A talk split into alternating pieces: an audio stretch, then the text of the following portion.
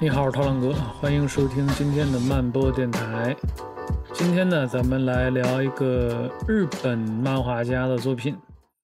首先呢，让我们把时间呢拨回到二零一三年的十一月二十八日。这一天呢，法国安古兰漫画节的组委会啊，公布了二零一四年度安古兰漫画节的官方选择名单，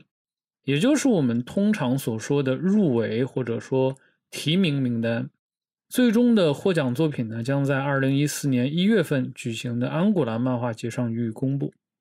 那么在这一次所公布的这个四大类别的入选名单里面，共有来自世界各地的六十部作品入围。而值得我们去注意的是啊，日本漫画在这份榜单里面占到了相当的比例，共有六部作品成功入围。其中的四部呢入围了一般类这个类别，然后各有一部作品入围了青少类和遗产类。备受关注的呢，无疑是入围了一般类的四部作品。毕竟来说呢，他们都是全场大奖金野猫的潜在争夺者，获得最佳漫画奖的作品都会被授予一尊金野猫奖杯。那么这四部作品呢，分别是剑山创的《进击的巨人》，总领东石的《凯撒破坏的创造者》，金敏的作品，以及丰田彻也的《护目镜》。前面的三部作品呢，他们的入围啊，并没有出乎太多人的意料。《进击的巨人》当时呢，刚在法国发行了第一卷，并且获得了如潮的好评。《凯撒破坏的创造者》，他的作者总领东石呃，从二零零二年起就开始进入欧洲市场，在欧洲拥有非常高的人气，而且当时呢正是凯撒这部作品的连载期。金敏呢就更不消说了啊，他的作品在欧美也是非常的有名。呃，这次入围的 O P S 啊作品也是他去世之前啊分量最重的漫画作品。那么唯一的一个问题是，凭借《护目镜》这部作品入围的丰田彻也是何方神圣呢？毫无疑问啊，在剑山创、总领东石和金敏这些响当当的大师级日漫创作者面前，丰田彻也这个名字显得毫不起眼。他从来都没有出版过什么大卖的商业连载作品，更没有拍过什么震惊业界的漫改动画电影。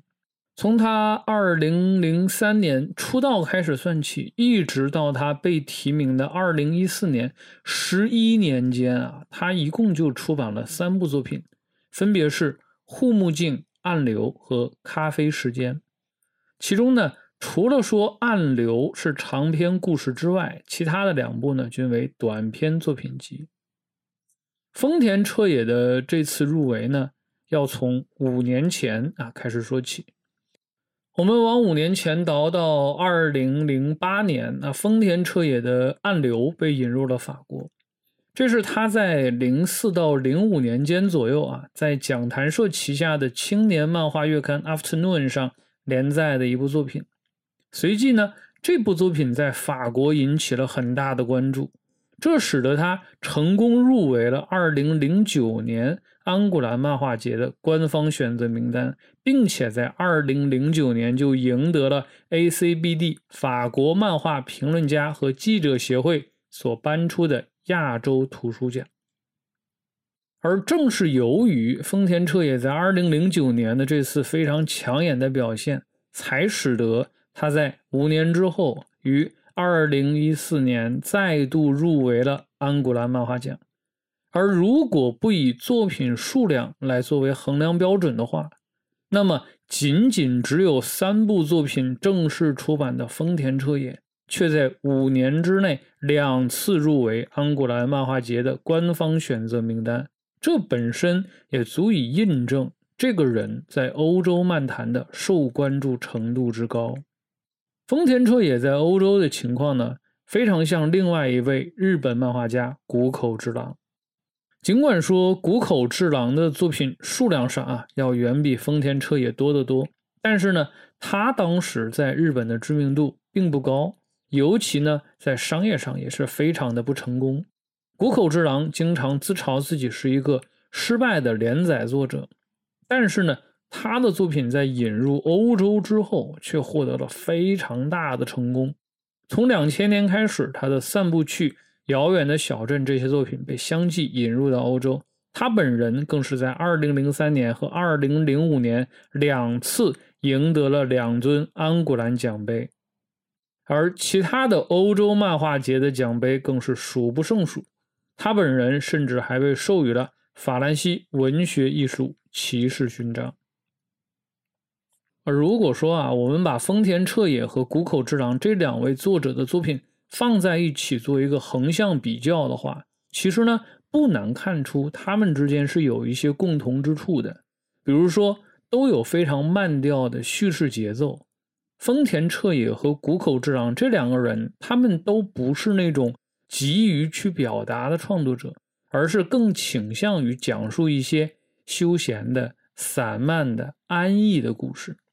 再比如说，现实主义与商业日漫惯常的那种热血啊、超能题材不同，丰田彻也和谷口直郎呢，都是不约而同的选择了更为贴近生活本来面目的现实题材进行创作。而有趣的一点是什么？丰田彻也和谷口直郎也确确实实在现实生活中是有过交集的。丰田彻也的成名之战啊，是二零零三年凭借短篇漫画《护目镜》啊，赢得了 Afternoon 四季赏的夏季比赛大奖，而那一届比赛的评委正是谷口直郎。他当时的时候盛赞这部作品是完美的作品，并且毫不掩饰自己对这部作品的喜爱。他说，这是一部啊完成度很高的作品，当我读它的时候，我的心一直在砰砰直跳。我对精益求精的构图和表达感到惊讶，画面、名字和气氛都非常的好。而丰田彻也呢，他也曾经表示说自己深受谷口直郎的影响，尤其是他上世纪八十年代中期之前的作品。到了二零零五年，当丰田彻也的《暗流》英语单行本发行的时候，谷口直郎再次为他写下了推荐语，这是现在最需要阅读的漫画，我已经被这部获得四季赏的作品所折服，并且为他的叙事性和掌控力感到惊奇。丰田彻也静静的讲述，仿佛在寻找潜伏在我们内心深处暗潮涌动的东西。那么我们今天呢，不妨就来聊聊这本暗潮涌动的《暗流》。《暗流》的故事呢，是关于一对夫妻和一间澡堂的。叶惠啊，从小就想要继承家里的澡堂生意，但是呢，却被长辈打趣说，如果是那样的话，你要入赘个女婿啊才干得了。长大之后的叶惠呢，嘿，还当真就招了一个上门女婿啊，叫做雾。夫妻两个人呢，再加上帮工的木岛阿姨，三个人一起撑起了他们的公共澡堂月之汤。忽然有一天啊，丈夫雾却消失了，他毫无征兆的不辞而别。叶惠呢，并不知道雾离去的真正原因，甚至都不知道他到底是死是活。他开始在电视上、报纸上去找那些凶杀报道，去寻找线索，但是却一无所获。或许说对他而言，哪怕是一个确凿的横死，也要好过自己无法猜透的谜团。枯先生啊，就在这个时候出现了。工会的大村推荐他来临时帮忙，顶替消失了的雾，帮助叶惠呢一起打理澡堂的事务。而叶惠在与枯先生的相处中，也渐渐的走出了雾失踪所造成的阴影。他甚至对这位枯先生萌生出了一丝若有若无的好感来。但是他首先要搞清楚的还是雾到底怎样了，他的下落究竟如何。于是呢，在朋友的介绍下，私人侦探山崎接受了叶惠的委托，帮他去调查雾的下落。而在与山崎的沟通之中，叶惠突然间发现一个问题，她发现自己好像根本就不了解自己的丈夫雾。用她自己的话讲，就是感觉自己对他一无所知。而山崎的发现呢，证实了叶惠的感觉。也会确确实实不了解真实的物，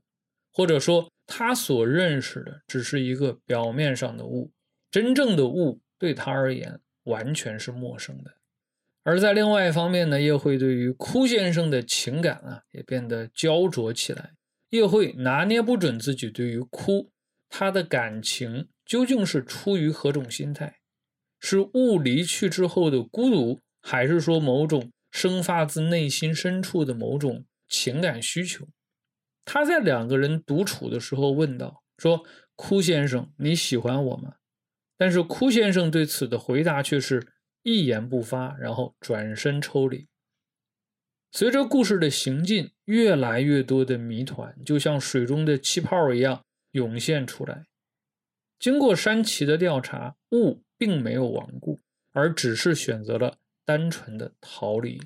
他逃到了别的城镇里面，隐姓埋名。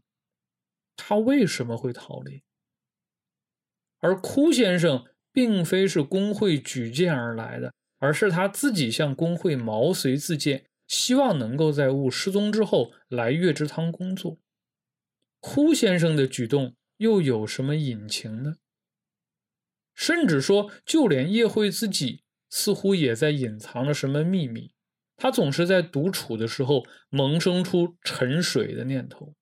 起先呢是在扫扫堂子的时候把自己沉入水池子之中，后来又在独立于湖边的时候想要一头扎进湖心。而在他时有时无的记忆闪回之中，他也总是沉入水底，然后看到一双手向他伸来，但这双手并不是来搭救他上岸的，而是紧紧地扼住他的喉咙。叶惠深埋在心底的秘密又是什么呢？三个人的故事呢，最终收拢于一个共同的疑问，那就是我们对于彼此究竟有多少了解？我们真的了解彼此吗？我们愿意让对方了解真正的自己吗？或者说，用故事里面山崎的话讲，怎样才算是了解一个人？标题里面所谓的暗流啊，指的是那些在水面之下暗暗流动着的潜流。尽管说他们可能汹涌澎湃，但是在水面上却丝毫显现不出任何的波澜。这不正是人与人相处过程中那些被刻意隐藏起来的情感和秘密吗？水面上波光粼粼，潋滟静好，但是在沉沉的水底，暗流却各自涌动着。暗流不仅仅流过叶惠的心底，也流过雾和哭的心底。每一个人的内心深潭之中都暗流涌动，每一个人都有自己的暗流，跨不过、渡不得、忘不了的暗河之水。雾的暗流是谎言之河。雾跟叶惠讲，他说自己的父母在交通事故中丧生，自己呢是在福利院中长大的，但是真实的情况却是他在高中之前一直都和父母生活在一起，他的父母直到两年前都还健在，后来呢死于一场火灾。他跟叶惠结婚则是出于对上一段谎言的躲藏，他骗取了之前公司所有人的信任，然后因为挪用公款而被迫辞职。雾的一生一直都是在与谎言相纠缠，谎言就像潮水一般把他淹没，拖入沉河。叶惠的暗流是隐藏之河，叶惠的内心里面藏着一个巨大的秘密，但是他却从来没有跟任何一个人敞开过心扉。他在疑惑为什么自己从不了解物的时候，却忘了一件事情，正是自己一直刻意与世界保持着距离。或许说他的内心里面害怕别人了解真正的自己，因而他也本能的去拒绝了解别人。所以说呢，即便是他之前就察觉到了丈夫雾的异样，但是却始终都没有去多问一句，哪怕就问一句。他可以想象自己沉入水底，但是从来没有想过我能不能跨过这条河。哭的暗流呢，名叫自责之河。哭的秘密直到最终才被揭示，他的过往充满了悲伤，一场意外让他背负上没有办法排解的自责，而他到月之汤来工作，或许是出于一种寻找答案的念想，他希望能够通过叶慧这个与那场意外有关的人的相处，或许能够消解自己的痛苦，让自己跨过自己的暗流，但是他却发现自己找到了另一条更深更急的暗流，这三条暗流最终汇集到了一起，有的人想隐去，有的人想介入，有的人涂抹过去的痕迹，有的人让往事重上心头，他们相互碰撞着彼此，水花骤起，湍流纠缠，忽有暗流江底出，翻滚水面坐车轮，这就是暗流的故事。叶慧和雾的故事呢，让我想起前些天吧看过一个法制节目，里面讲到了一个真实的案例，说什么呢？说一名女子啊，在朋友圈晒了一张古筝的照片，说呢是丈夫买回来让女儿练琴的，结果呢这个朋友圈被女子的朋友看到，发现和自己家里丢的那把古筝非常像，于是呢他就报警，报警之后呢警察上门盘问，结果发现真的就是那名女子的丈夫偷的。那名女子呢大惊失色，因为在她的眼里，身为退伍军官的丈夫行事磊落，断然不会做出此等事来。结果呢她的丈夫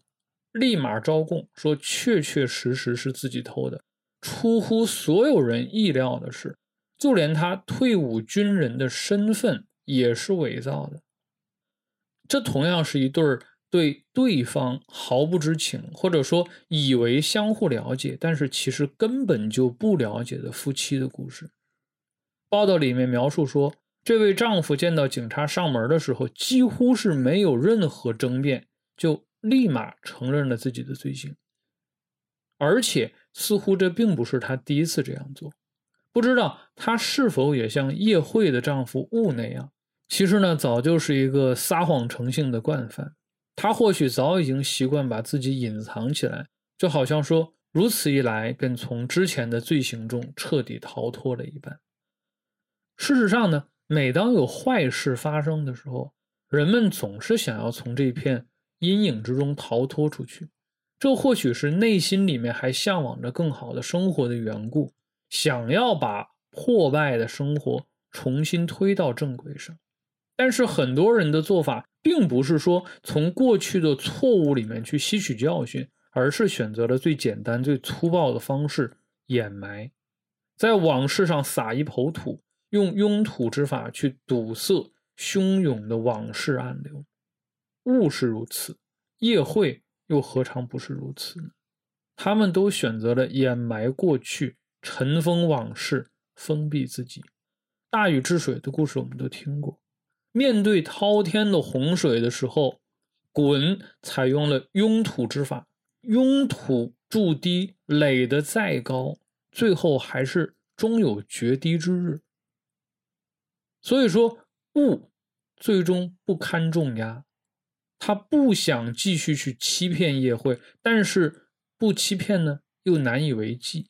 于是他只能选择逃离，因为他不断的用一个谎言去堵塞另一个谎言，最终把这个拥土的壁垒造得越来越高，但是最终还是不堪重负。然后他自己被决堤倒灌的大水冲向不知所终的地方。叶慧的堤坝也是险些决堤的，往事的暗流好几次都要把它冲垮掉，要不是说哭先生在湖心丢了一颗石子，或许叶慧早已经选择沉河了。所以说在面对内心暗流的冲击与拉扯的时候，一味的逃避与掩埋绝对不是万全之道。选择直面过往心结的呢，只有哭一个人啊。他之所以选择去月之汤帮工，其实目标很明确，就是为了接近与自己心结相关的叶慧。尽管他嘴上说着自己全是无心之举，但是他心里应该清楚得很，自己想要找的究竟是什么。他想要知道叶慧是如何面对过往的。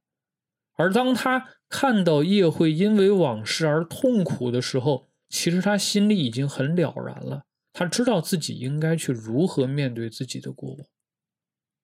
故事里面有一个疯老头啊，叫三爷，或许就像他所说的，你们是因一个女孩相识的两个人，那就碰撞彼此的痛苦啊，受到伤害就哭一场，相互倾诉啊。三爷才是整个故事里面的人间清醒，他深知一个道理，庸途掩埋终非法，倾诉疏通才是道。